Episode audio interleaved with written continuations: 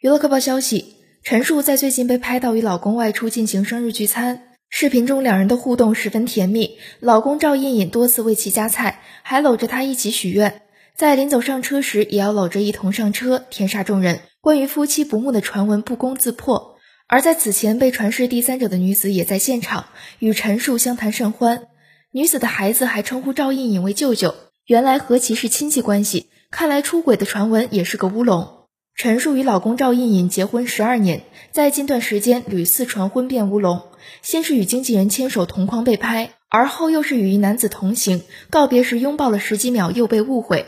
而赵胤胤则是被拍与一女子同行，还送其回家，两人还曾穿过情侣鞋。而经过此次陈数的生日聚会，则证实该女子是陈数表妹。